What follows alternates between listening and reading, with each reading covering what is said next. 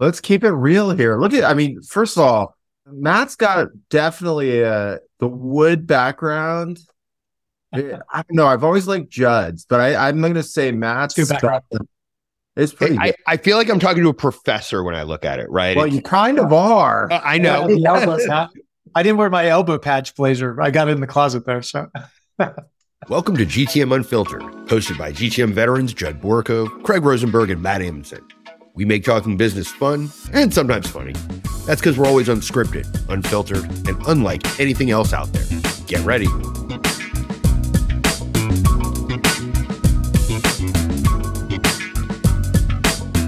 True. I told Judd to go read the book because I think uh, it's hard to find it uh, great B2B revenue go to market anything, frankly. Like Judd and I are, you know, putting together guests and we're like that. And like the best, in my opinion, the best book over the last couple of years is The Jolt Effect. Oh, Um, and we're going to talk about that in a little bit. But you know, you look, you've written a bunch of books, but like when Judd said, I've written, I've read both because the Challenger is is iconic, right? And um, you you you were an author on that as well. Mhm. You also wrote Effortless Experience, which, by the way, is also a really good book. Um, and pre, it was it was way ahead of its time in many ways, if you think about that. Yeah. Um, and uh, Challenger customer, and you write a lot in HBR. There's some really good uh, articles that uh, you've written that I love. Dismantling the sales machine kind of hurt me a little bit, but like I I liked it a lot, and so. Um, but in my opinion, you know, it's always been interesting with you. So I remember I I think I sent you the YouTube video we did in like 2012 yeah, yeah, yeah. and it was the I remember I had the work I was doing the it was back before I was doing it out of my house. I was in my room and I had terrible internet. You guys were like, God, you know, you, you're like, I think it's you, Craig. Um, and um, I just remember, you know, you guys, the one thing that you kept saying, which I think is really interesting, was no, we're researchers. We're not salespeople. Yeah. And so we're taking the data and and and and we're reading it and we're spitting it back to you. And like you guys were, it was always amazing watching you guys interact with the crowd because you were writing books for sales leaders. And as Judd and I can attest, they're gonna bring up either really small things or they're always gonna have an Yeah. You guys Yeah. have this thing, which is like that's great. You always listen. That, that's what they do best, Craig. Come on. yeah, no, I know. And you always listen. You know, you had this thing that you built, but like you were a researcher. And I, I remember just watching you interact when someone would confront you on the Challenger sale and whatever. My favorite example is when the Challenger came out, Judd, like the old school consultants just went after these guys. I saw oh, it on and on Twitter. It's, Dave it was Brock, brutal. Dave Brock was one of them. Now he's like one of your good buddies because you guys know, I know. listen. And then you guys realized you had common ground, and now Dave, you know, he's one of my really good friends too. He's it was awesome. Actually, it was funny because we we had some dust ups on like LinkedIn or whatever, and then he he we were at I think Brent and I were at Dreamforce, and he was like, "I'm in San Francisco. How about we go grab a beer?" And we did, and we had a, turned into a few beers, and we had a great time. We're like, "Why didn't we like you know?" And it's just you know how it is on like social and whatever. And I was like, "This," and he's now one of my good friends too. So um, no, you're right.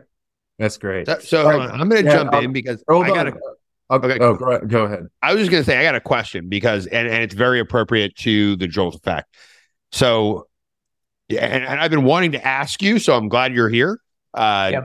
Apropos, you know, we're seeing obviously slowdown in sales cycles across the board. Yeah. Now we we can say some of it may be due to economy, fear, whatever it is.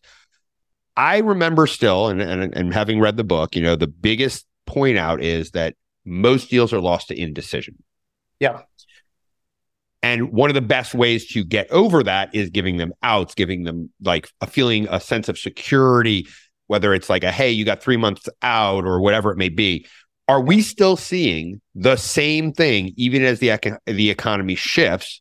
Or Mm. has something changed in a, a fundamental way that it's not just indecision anymore, or there is no overcoming it anymore through these these methodologies that you guys put together? Like what what have you seen and what's changing? Yeah, that's a By the way, really my question. Now, before you answer that, my Yep. question was my my statement that he- Judd preempted me on was way better than that. But this is a good. Uh, but uh, Judd, 40 to 60% of all deals are lost to no decision, right? Yeah. Exactly what you're saying. Anyway, sorry, go ahead, Matt. Yeah. Well, I think you this is like a big, I, I don't know if metaphysical is the right word, but it is a really big question you're asking. Um, yeah. It's similar to, you know, one of the things I was, I've been asked a lot is, like you guys know, I'm going to go a little bit of an eddy here, but you know, the, um, I can't, I don't know what's called, but the telescope they shot like a million miles past the moon and it's sending back these amazing pictures of like the deep deep galaxy and whatever. That stuff has been there for like trillions of years, but we never had the ability to look at look look at it before, right, and see it. Um, and so people have asked, like, is indecision, um, fear of failure, FOMO, all that stuff we talk about in the book, has it always been there? we just never had the ability to find it, or is this a new thing? And I that's not exactly what you're asking, Jim, but it's kind of a like one Kevin Bacon degree of separation from what you're asking. You know what I what I've said is, um, which I think kind of comes around to your question, um, which is what I would say is, um, I think it's here to stay, and here's why. On the one hand, I think indecision and fear of failure has been out there, and we just we it's partly because I think uh, Craig, a little bit of what you said before. Um, there hasn't, unfortunately, been a lot of research done in sales. I mean, if we're honest with ourselves, like there's a lot of research done in finance. There's a lot of research done in marketing. There's very little research done in sales. It's the land of like passed down conventional wisdom. Um, and uh, and that's fine. Like some of that is really valuable, but there's so much data in sales, and it just always baffled me as to why people didn't look at that data to really answer some of the big questions that that there are about sales, like why customers buy, why they don't buy, why some people sell more effectively than others, why some messages resonate and others don't. And so I think on the one hand, like we never really had the technology. So you remember how we did the research in the Jolt effect? We took advantage of the pandemic. All sales went virtual. We harvested two and a half million recorded sales calls, and we use a conversation intelligence platform and a lot of like big data, heavy duty um, uh, uh, machine learning to actually study it at scale. So you could never listen to a two and a half million sales calls, or you, you know, you, I don't know, I, like bad things would happen if you did do that. You subjected yourself to that. Um, I did listen to some of them, but um, but we had a machine do it, and so that that allowed us to see that there was something else going on here. Just it was like that telescope past the moon. So that had always been there, and I think we just did couldn't find it before. But on the other hand, if you think about in the book, we talk about the things that are driving um, uh, indecision, and it's too many choices, too much information, uh, and a perception of too much risk, if you will. And I think those three things are actually getting worse. And I think there's secular trends that actually have nothing to do with the economy. Um, yeah, I think in, in Judd, you're 100 percent right. That the the economy, budgetary scrutiny, like budget scrutiny, when there are a lot of eyes on these decisions, budgets are tight, companies are hesitant. It amplifies what is already there as indecision, right? So it might take somebody who's normally you know, somewhat indecisive, and now they're highly indecisive because all the eyes in the company are on this decision this is the big bet the company is making, and it cannot go wrong. Five years ago, it was one of many bets the company was making, and they were prepared that some of them would work out, some of them wouldn't, and that's okay. Uh, but now it's, it's, a different time, so it amplifies latent indecision. But I do think if you look at those secular trends, like most of the suppliers out there are on a journey to go from offering a product to offering a product with a partner ecosystem and lots of different use cases. And, and they're acquiring companies and different capabilities, and they've got all their roadmap items coming off the assembly line. And so there's more and more and more from a choice standpoint. Think about information. You know, take any any number of spaces. It could be Martech, it could be CRM, it could be even conversation intelligence. There, you could fill a football stadium with the amount of content out there that one would need. Yeah. To, so take generative AI just as an example. In a thousand lifetimes, your average CRO, head of RevOps, head of enablement could never get, you know, consume all that content to become smart enough on a technology like generative AI. They will always feel like they're in the dark yet they feel like they need to be an expert because again, all eyes are on this, can't go sideways. I put my badge on the table, so it's on me to do the due diligence. But how can I do that in a world where as soon as I feel like I've made progress, there's a thousand more analyst reports and videos and you know factoids and whatever they got to consume. Then take the last piece, the risk. I think this is a trend uh, that has been going on for probably 30 years now in B2B sales, which is every B2B sales organization, every B2B supplier worth their salt has been trying to move from product selling to solution selling. So, you know, moving from like I sell this little product, um, which is fine, easy to sell, simple, you know, go to market motion, uh, fairly transactional, to a solution, which is solution's great. It's great. It's sticky. It's it's multi-year. It touches all parts of the organization. It embeds in the customer organization in a way that's very hard to dislodge. That brings with it higher cost, a lot more risk for the customer that they got to really be careful before you you go in bed with this supplier because it's going to be very hard to undo this decision. And so I think those are secular trends that have again nothing to do with the economy. Now I think economy doesn't only amplify latent indecision, but I think there's something else going on here, specifically in, I would say, in the SaaS market, um, where I think this no decision problem is most acute right now. Uh, you know, not not a big news flash for any of the listeners. So I think that is where you hear this like in spades today. And I think a big part of the, the reason is that they've got the hangover of many years of free flowing capital and a lot of shelfware that was purchased. I mean, you talk to a head of um, uh, sales enablement or RevOps about the sales tech stack and how much of the how many of the licenses actually get used and how many of them actually deliver value. Again, where money was flowing freely, not a big deal. But when now that things have slowed down, deals are hard to get. Those companies are slowing down in their growth, and the CFO gets in there, and it's like you bought what and you spent how much, and I'm like yeah. 10% of the seat licenses are actually being used and we never saw the value. We never even got the product delivered. I'm just like, we spent a million bucks on. Like, how could we be so foolish? And then I think that like that reset in behavior, I think is here to stay. Um, I think the the personal opinion, I could be wrong. I, uh, but I think that um, now that procurement and finance have kind of gotten wise to this, I think the the hammer is going to fall pretty hard on SaaS vendors around, you know, uh, really being forced to demonstrate value, structuring contracts in a way that provide lots of outs and flexibility for the buyer.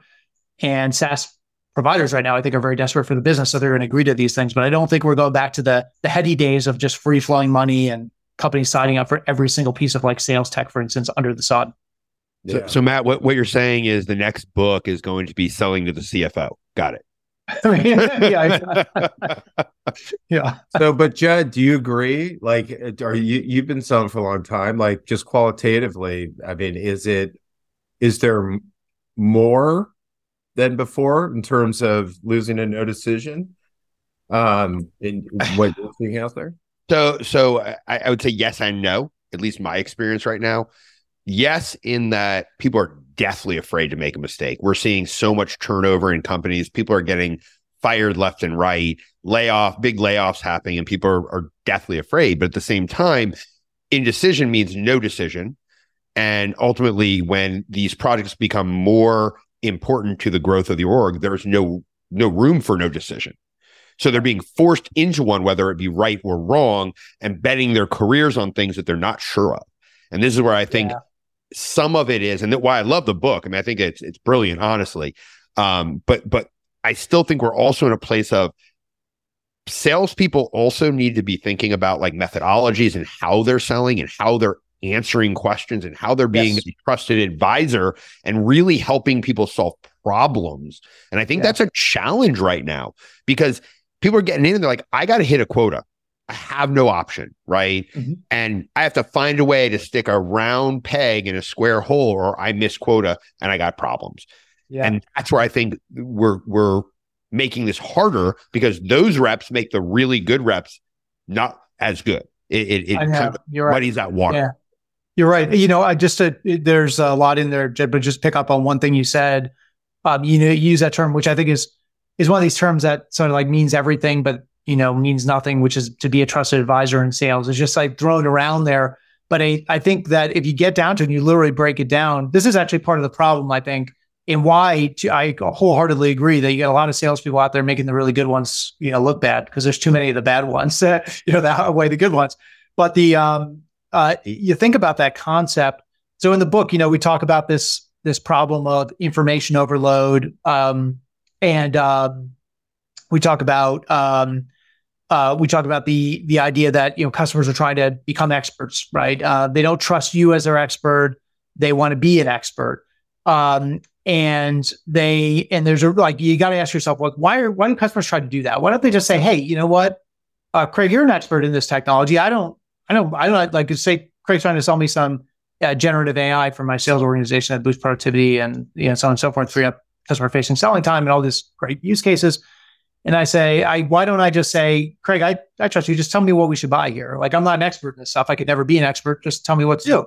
And I think the problem is that um, they uh, customers, every customer out there has been um, burned before. Like, I, like, let me back up. The problem is that they don't see you as a trusted advisor because they don't trust you and they don't think you're an advisor. So I think they, I think those are the two fundamental problems. That's why the customer won't say, Craig, uh, I'm putting myself in your good hands. Just don't make me look like a fool. Like, tell me what to do. What should I buy? How should we do this? They won't do that because every customer out there has been burned in the past by a salesperson. And this is rampant in, in SaaS, is rampant in tech generally, but you also find it in professional services and other places like that. They've all been burned by, by salespeople who've overpromised and underdelivered, who oversold them, who confuse the present tense and the future tense when they describe what their product is capable of. They sent surprise invoices that hid the total cost of ownership and then you realize you're, you know, you you thought you were in this thing for a dime, you're in for a dollar. And and so customers all have that kind of negative perception of salespeople that they they believe you, it is a cat and mouse game. You are being paid to oversell me, to hide the dirty laundry, and just say yes to everything I ask. Can you integrate with this? Yes. Can you do this? Yes. Can you address that use case? Yes. You know, and so it's my job in a world where you're not going to be truth. It's just the agency dilemma, right? It's my job to to find out what you're hiding from me. So that is what drives the endless consumption of information for the customer's part because they don't believe what they're being told.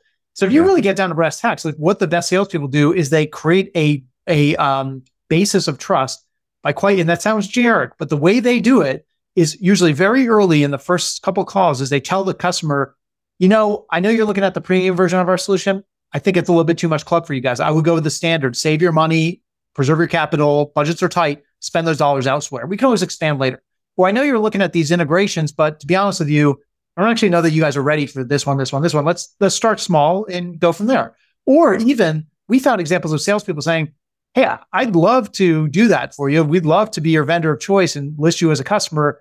But actually, we're not the best in the market at that. You should go talk to these guys instead. And I put you in touch with them because I used to work with some of those people. Those moments tell the customer that your job as a salesperson is not to put one over on them, is to get them to a great decision and solve problems, like you said. And it's only in those moments where you earn, you, you start to make forward progress. Then the second thing is, and this is this is even worse in SaaS, is that okay, I built the trust, but you got to be in a position to advise the customer. You've got to give good advice. You have to provide guidance. But if you don't know a heck of a lot about what you're selling and you show up with the clown car of experts on every single call, like the, the SMEs, the CS people, the engineers, the product people, you know, the executive sponsors, and you're just like a glorified MC where you're like, take it away, you know, and you feel like this is great. Customers loving this conversation. We don't realize is happening to you is that you're getting delegated down to the person you sound like. And if you sound like somebody who's not very senior is in a position of bias, that's how the customer perceives you.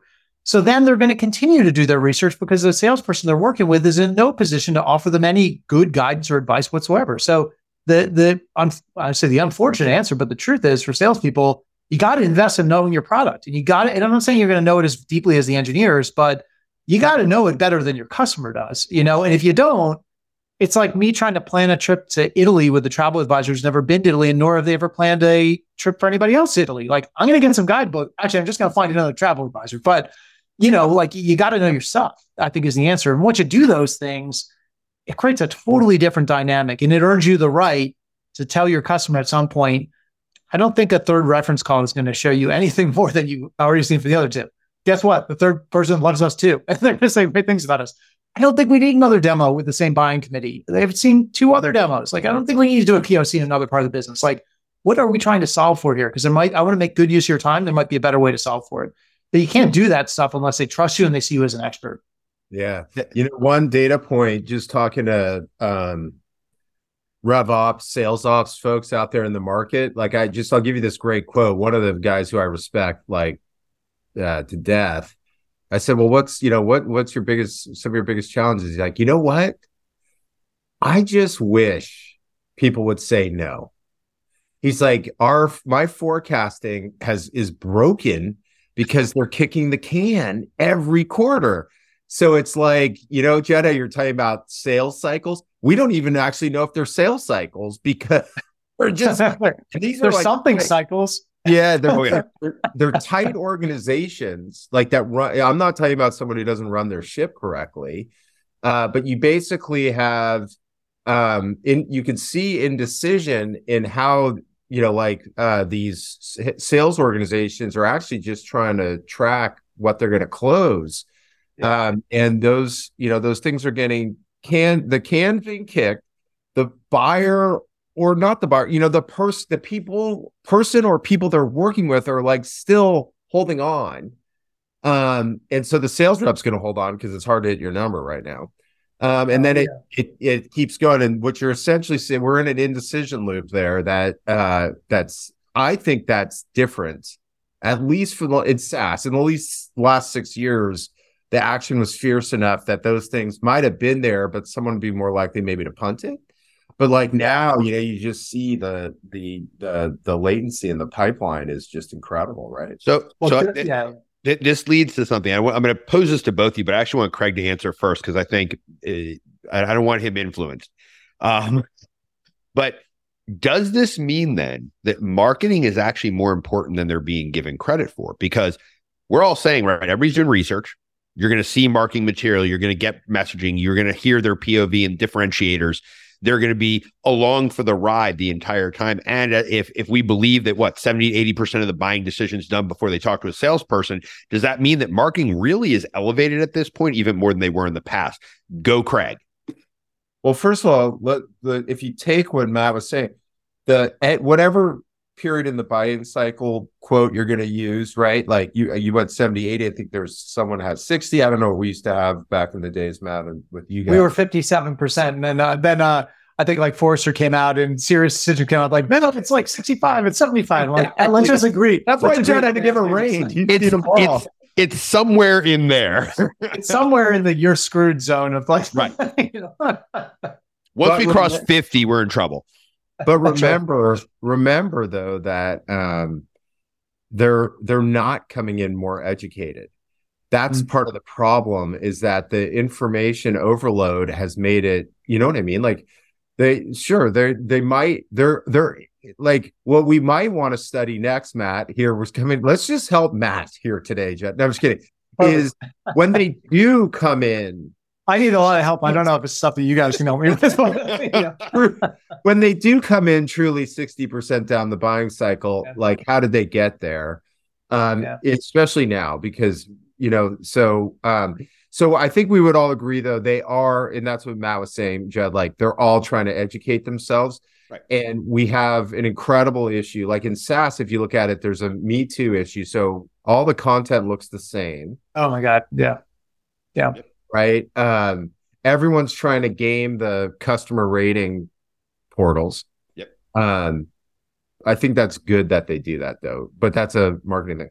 Um, and so, uh, so actually, like number one, from a marketing, we have two things. One is from an organizational perspective, taking a step back and on the life cycle of the buyer and understanding it across both. I know that's like totally ivory tower, but it is really important here because um, part of the issue is like we can't just say, well, like, so yes, marketing is more important than ever, Judd. I'm sorry, I'll answer your question, then I'll talk about it. So, like what Matt gave was a perfect example is what he saw in the data was the first call was a trust building exercise. And by the way, Matt Judd is really good at that. Like if I had to say like like what Judd's good at is he immediately attacks uh, works on the relationship and what they're trying to do.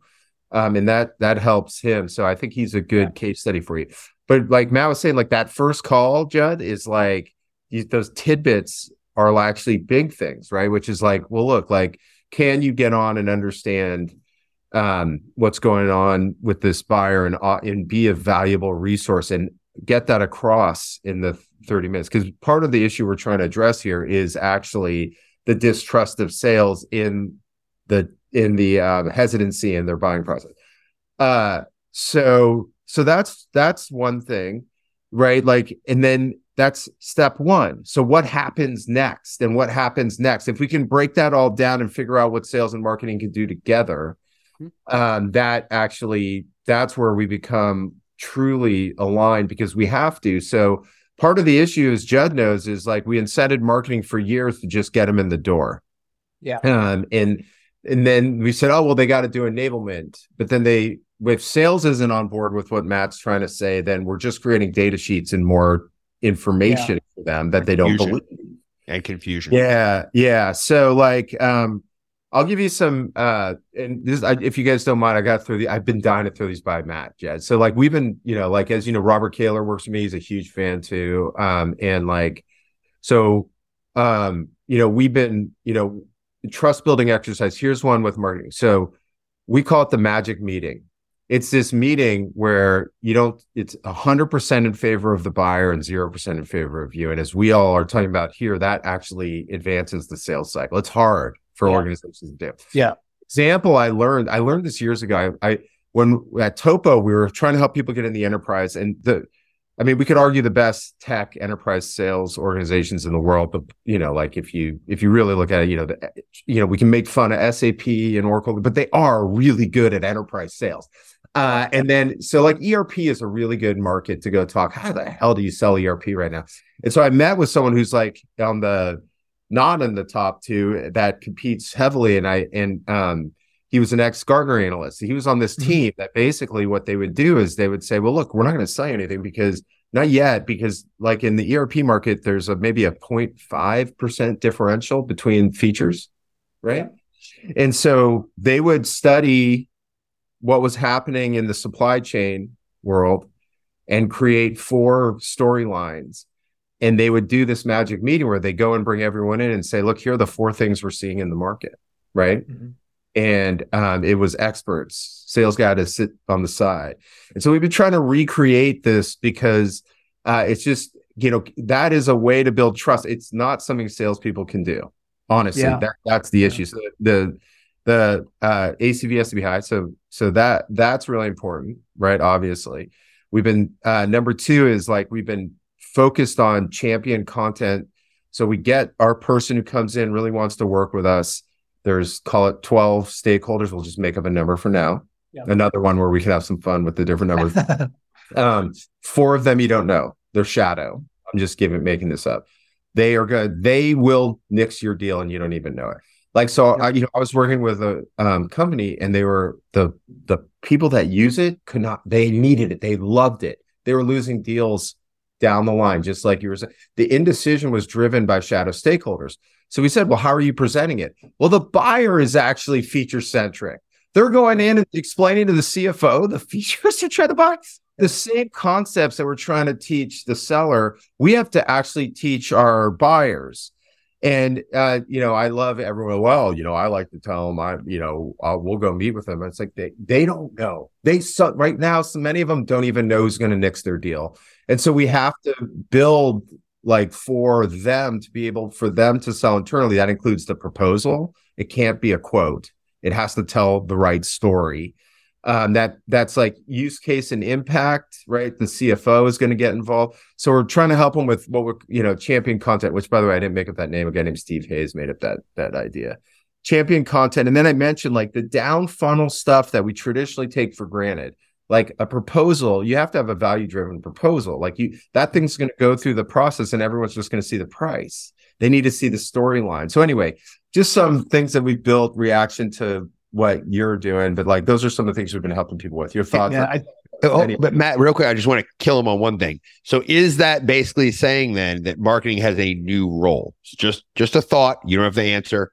Go on, Matt. You, you right. got you go. Judd's on to something here. Judd's question. No, I, I I'll go back to your question. Does it matter? Judd's question about does it matter more or yeah. less? Right. Um, I I would say more. Um, and I, I think um, I think we're on the I'm on the same page as you, uh, Craig. There, so, but I would say um, maybe, but maybe different. I think also to your the point you just made, Craig.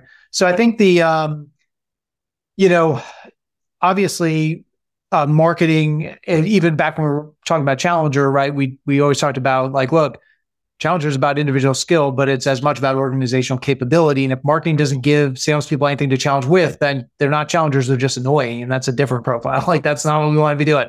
Uh, but we're ju- we're trying to engage people with content that teaches them into the sales funnel. Now, but the interesting thing about that is it also done well. It also um, uh, eliminates those future no decision losses by teaching only the right prospects and customers into the funnel, right? So it's it also signals not just like come everyone talk to us, but rather like if this is what you're looking for, we're not the right match for you. You know, uh, doing so subtly, right? But you want to give people a pretty clear sense that like, here's here's who's a good fit and here's who's not, so that when it does get to the salesperson, their job is easier in terms of like, I I know there's good opt-in here, and I know that um, this is not going to be just a big you know dog and pony show. We're going to have a nice conversation, but it turns out he wasn't ever a good fit for us. Um, if I think about marketing, um, so kind of new roles, if you will, um, I would also say we get asked this a lot around uh, the Jolt effect. We didn't, we never wrote about this in the book, mainly because we had to finish it and get to the publisher. But had we, if we had a little bit more time, well, we would have written similarly like the role of marketing in Jolt. Because if you think about things like uh, offering recommendations, and and how do I go from like marketing is really really good at offering choices. Um, not as good typically at offering recommendations or guidance. And so they love like plastering the website with all kinds of use cases, and success stories, and you know um, uh, different uh, feeds and speeds and value propositions. You name it. It's just like more and more and more. And there there is a time and a place for that. Like that's awesome when people are just window shopping. It's great the, at the trade show uh, booth.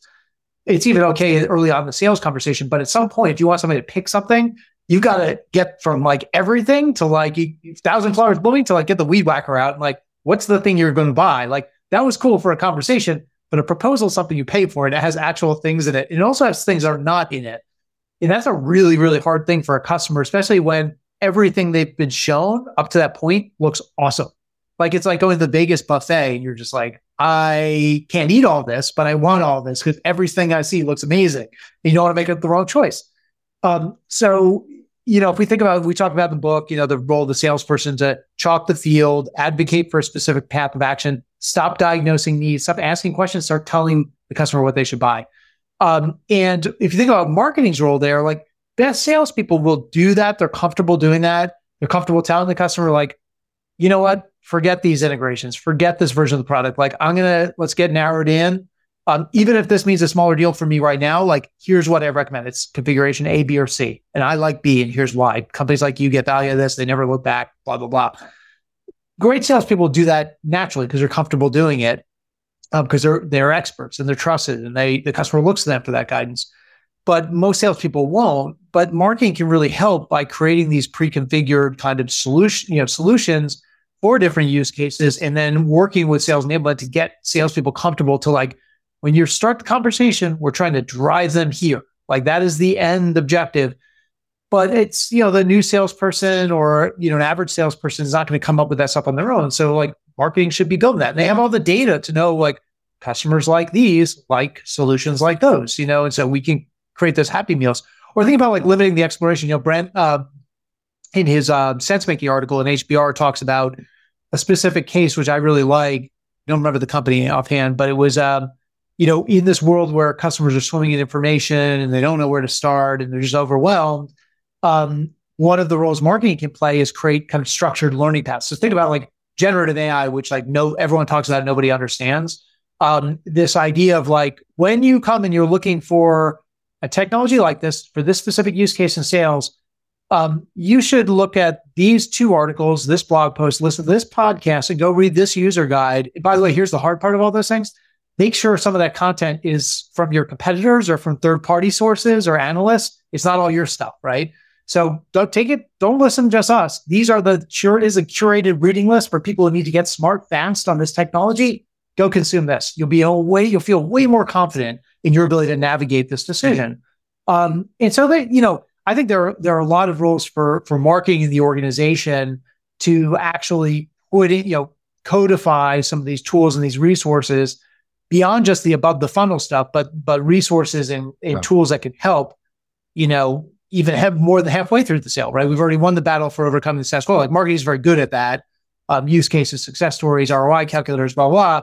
But what about the back half where it's mostly about instilling confidence? Customers sold. What we're doing today is not good enough. Like we're ready to move forward, but they're now stuck in this wasteland. They want to buy, but they can't because they're afraid of something going wrong marketing has a big role to play in terms of helping salespeople with the tools and resources and content to instill that confidence to get that customer to say, you know what?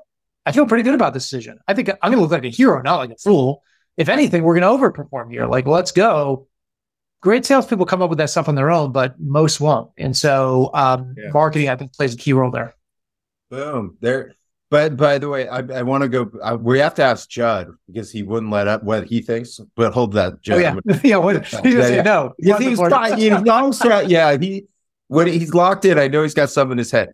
So, uh, but I would say this, Matt. Like, if you think about the life cycle of your, um, you know, your your hit your hits in the B two B world, it felt like the challenger, uh, like in my opinion, like became truly streamlined mainstream when marketing picked it up.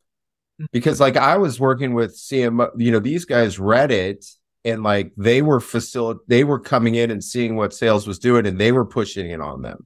Yeah. Uh, and uh, you know, you saw a lot of them who took the concepts of what you were talking about and incorporated in how they created content and other things. Um, I feel like on Jolt Effect. So first of all, a new recommendation: put a marketing like like let's talk about in terms of the marketing interpretation there. I've sent Jolt Effect to marketers in that you know I know who asked for a book recommendation and they love it. Yeah. Yeah. Uh, and so uh, and so anyway, I just I, I you know I think what we'll here's my I don't do predictions, but I do think in terms of Jolt Effect, like the marketing adoption of that is going to be really important um, and will happen and will also start to it, it will actually talk about innovation judd they read that book now they're going to start to think about different things that they could deliver that actually deliver value into the organization now i'm just now judd Yeah. got a God's second. tell us we're did both you wrong. say hey, hold on were you asking because well what was your answer to that your own question Well, so uh, and and I'll start with if I look at Challenger and Jolt, the one thing that isn't called out specifically but becomes apparent is that marketing has now become more important, and the books say so. Like Mhm. Challenger cannot be done without the supporting Absolutely not. Yeah, information, which Yep. and who goes and does it? It's marketing. Marketing is Mm-hmm. not just a, a, a lead machine anymore. And we have abilities to track everything. And they're actually doing a much better job of tracking than sales is. So to some extent, I feel that marketing and sales, it's not one is more important than the other. There needs to be a better alignment between the two, better communication paths, better uh, metrics and KPIs that they share that allow them to work together in unison to drive a better outcome. And I just think that the the only miss I see in the book, and I think that, like I said before, I love them, and I I run a marketing community. I've sat in the marketing role. I work with CMOs all the time. I think that th- th- both are actually more important for the marketing side and the sales side here. Yeah. Right. Yeah. To understand so that they can develop the support necessary to allow salespeople to do their job more efficiently and effectively. Yeah. Yeah. So for me, that's why I think it's it's it's not that they've become, let's say, more important or not, but I think Yeah. the understanding of what marketing's role is needs to be more apparent to the executive leadership so that they Yeah. don't go, eh, we don't really need sales or, we don't really need marketing, right? Sales got this. Or, you know, and and people think like if you're running a sales-led motion that marketing has less importance. Absolutely the opposite. I think it's actually more important. Um, so to some extent, I think that you know it's kind of obvious when you read the book if you come from a certain mental Right. set, right? If I'm a marketer reading that book, it's like, oh, right, light bulb moment. I don't know if salespeople connect the two because I, not because they're not smart, Yeah. but they're not educated in what marketing is really doing for them and how they're helping them.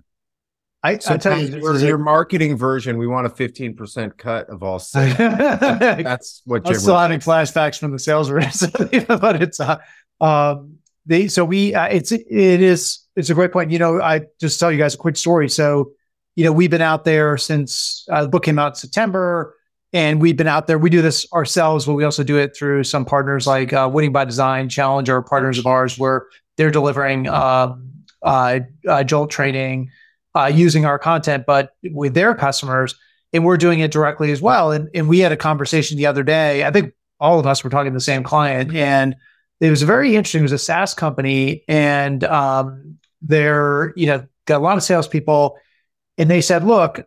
We do like the idea of teaching our salespeople to do this stuff, the JOLT, like they need to be able to do that. But it seems like rather than trying to solve for this foxhole by foxhole, the better way to do it might be in a scaled effort led by marketing and sales enablement, where we actually build the tools to go, you know, diagnose and decision, offer recommendations, uh, the structured learning journeys to limit the exploration, and de-risking options. And then we teach the salespeople how to use those things, when to use them, when you know, and how to use them. Wouldn't that be easier than just trying to like kind of tr- change everybody's mindset and get them to think about? And you know, it's I think it's a little bit. This company even said it's it's a do both, but we want to start with the the scaled stuff and see how far we can get. And I, I think your you guys your point on challengers um, spot on. And I think marketing organizations have gotten a lot better at that. It's one of the things Brent talks about a lot, actually, is that we're now in the smartness arms race. Like if we go back to 2011, we wrote the challenger sale. I mean, it was like a wasteland of like vacuous content. And, and you look now, and B2B suppliers put out a lot of really good content. And Yeah. they put out a lot of bad content too, but they put a lot, out a lot of stuff that would qualify as frame breaking insight. And now that becomes pretty overwhelming for customers where it's like, boy, everything I'm reading is smart. It's changing the way I'm thinking. And like now I feel even less well informed and even more lost. Yep. And so, um, so that is a, it is a knock on, um, you know, uh, I guess, uh, downside of uh, marketers haven't gotten really good at this. There is still a lot of like, as I said before, there's still a lot of marketers doing it badly. I, we've uh, worked recently with a couple of companies on um, just trying to to rethink some of their sales messaging, and it is this interesting um, uh, interesting motion where you come in and you you redefine the sales message, and then people go away and work on it, and it comes back, and it's all all the stuff. It goes from like a lead to story that you left them with right back to a lead with story where all the speeds and speeds are front and center. Like you know how many times can we say ai how often in the first like five slides? And like and it's just you know and there's and you've just lost the edge. And then you you know you push back a little then they go back and work on it so when they come back and it's like it's a little bit better. But a lot of the stuff that should be in the back is snuck back to the front. And you know so it's still like we got to fight our you know fight some of our instincts there uh, i think i'm working but i will say in, gen- in general terms i think you guys are right i think b2b marketers have gotten a lot better and i think you're right craig challenger kind of grabbed hold when marketing embraced it Yeah. and said, this is a way we can deliver content that changes the game for our sellers in a really powerful way. And they ran with it. And the companies that have the most success with Challenger are ones where marketing is like, if not running point on the initiative, is like, you know, right there at the table playing a critical role. But by the way, this one on the Jolt is interesting because for marketing to be able to align with sales and do this together, actually the first step for sure is for sales to buy in on the Jolt. Yeah. Most sales leaders' reactions is I already I I, I knew that, but I didn't put it into word. And it's a classic. so you're I think generally speaking, you win sales leaders over because it, it you know what I mean? You're just helping them think through what they were seeing, feeling, and known. For actually, for many of them would react Yeah. and say, "It's a long Yeah. time." I, I actually, this is great because it's helped me think about the because look, to the sales leaders, just run it. I mean, they Yeah. they get in. Well, I'm going to do all these plans. It's like, well, where's your Q1 number? Damn it, let's go. And so, like helping them sort of think about it, we get you get them in the mindset. Then it's like, well, you know, how are you going to go do it? And marketing comes up. But if you know, in this case, if I guess it was the same with the challenger, like uh, marketing can't create challenger messaging if the sales leader just wants. It, You know. it- it's like ABM. How do you run ABM if sales isn't on board? Marketing gets Yeah. excited. Sales is like, we're not touching it. And then it blows up in your face. Hey, I want to take a little bit of a right turn because I know we can talk. Okay. Sure. I'll let you, Craig. Then I'm going to do it. But go ahead. Hold on, or we have to help our boy out here. That means our message take away per jet, and then you go. All Everyone, marketing, the exec staff needs to read this. Marketing, Yeah. sales, and CEO. Like for us, a lot of the founders have read it and really loved it, right? And uh, it just helped, you know, because and these are folks on my side. Founders are just taking in information and learning every part of their business. It's it's really it's really powerful. Okay, plug, Oh, thank you. Judd, go. No, you, okay. And, and I'll do the plug. I've read the book. It's a rock star book. If you haven't read it, read it. Uh, so there you go. Um, so a little different. Check, it, know we- check is in the mail, Jeff. So making money every minute. Um, so so a little different, just along the same lines though. Like I'm curious because I'm watching lots of things that are going on in the business world right now, and I'm curious what you guys think right now is the most interesting business trend. That's something you're watching and and maybe have a prediction. and you're kind of watching because you you think it's going that way. Like, what are you paying attention to in business right now? Doesn't even have to be sales, but in general, that you're kind of like, we've got to pay attention to this. Hmm. I I can think of a.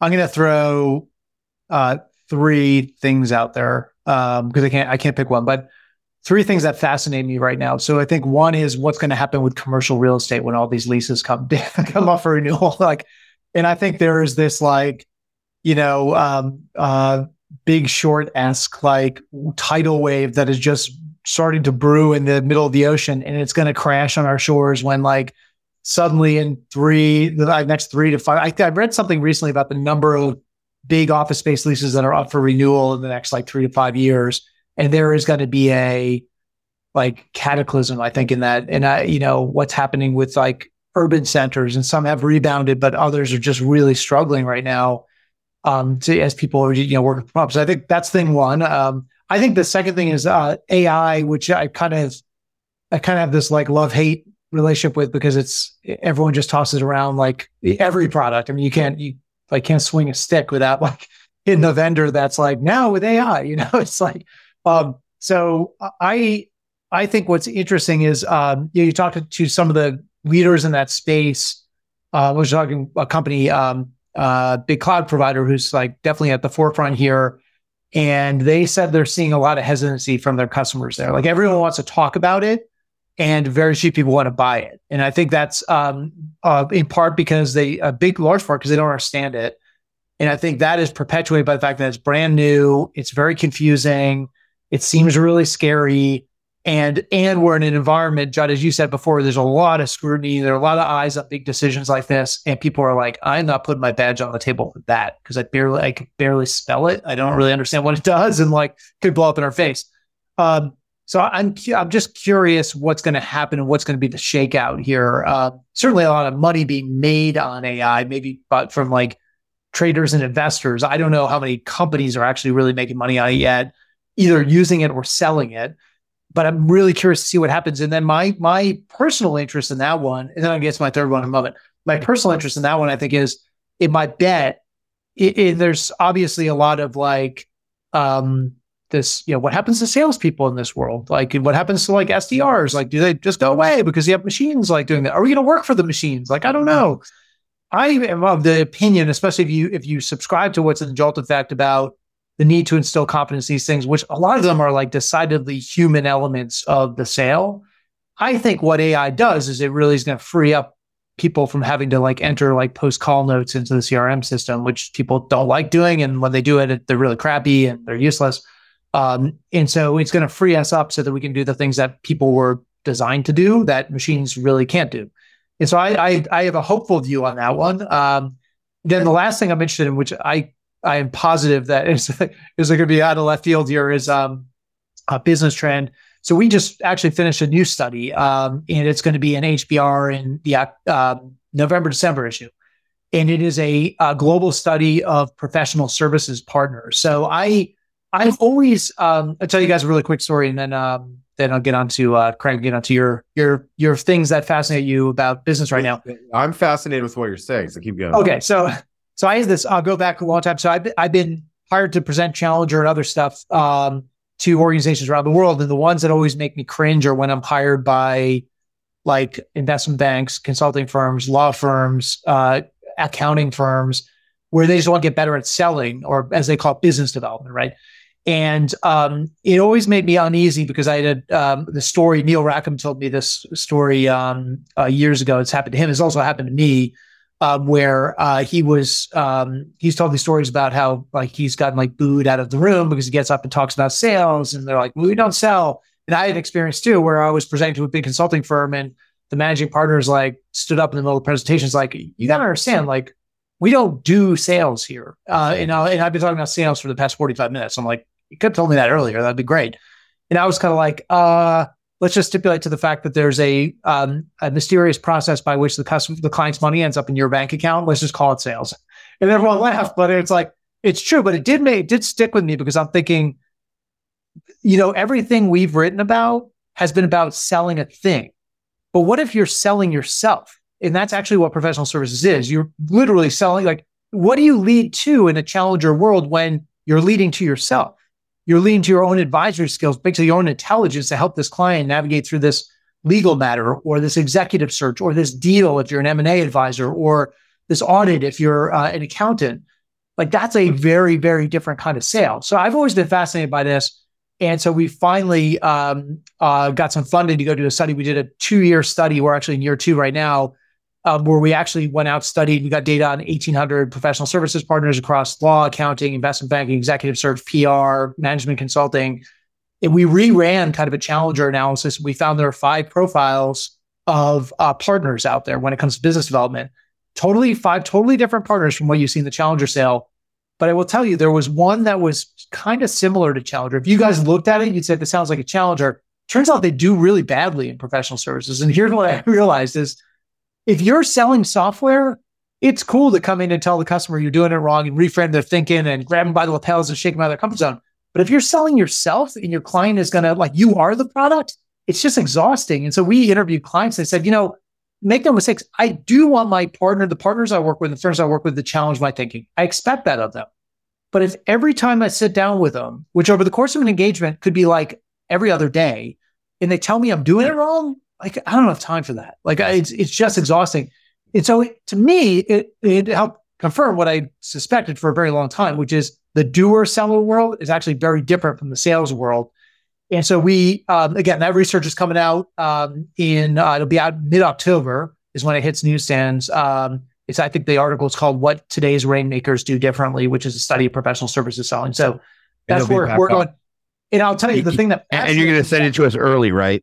Oh, of course. Yeah, absolutely. Uh, but, but, but I'll tell you, uh, the thing that fascinates me about this is that this, this area of business has been shielded from the things that have been hammering B2B salespeople for years finance, like, you know, procurement, legal.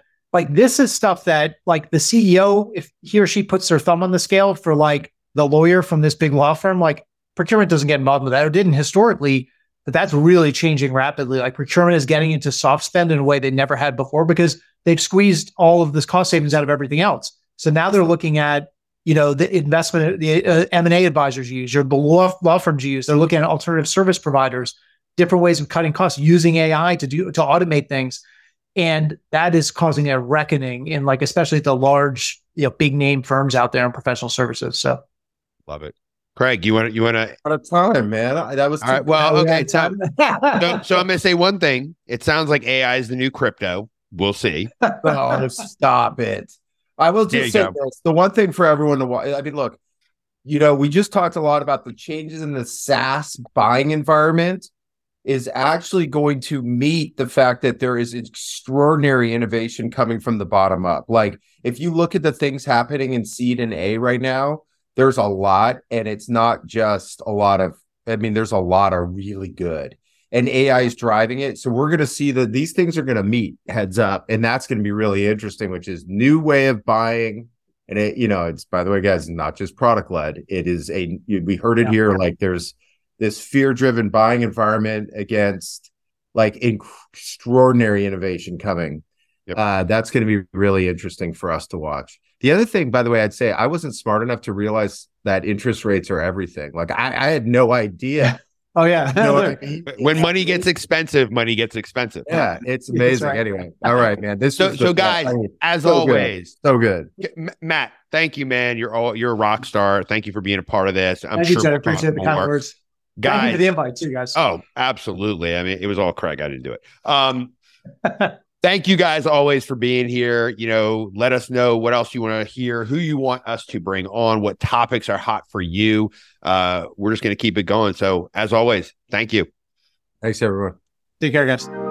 Thanks for tuning in to GTM Unfiltered. To hear our innovative insights and strategies, visit gtmunfiltered.com. Be sure to subscribe and leave us a review on your favorite podcast platform. Until next time.